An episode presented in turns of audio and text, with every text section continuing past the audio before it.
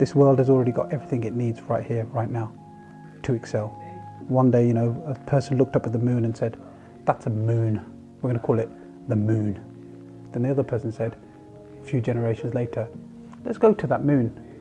Another one said, Well, how are we going to do that? I'm going to build a ladder. Then he tried for a few hundred years and he never did it.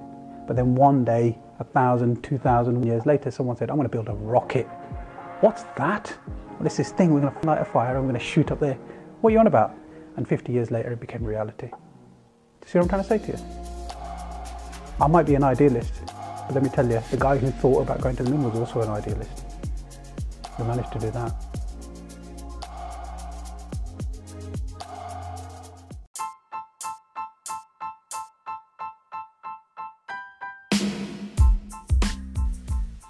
Thank you for listening to this podcast. If you like what you hear, please subscribe. Uh, and if you want to follow our journey, you can do that at Zero Hunger with Lunga on Instagram. Thank you very much.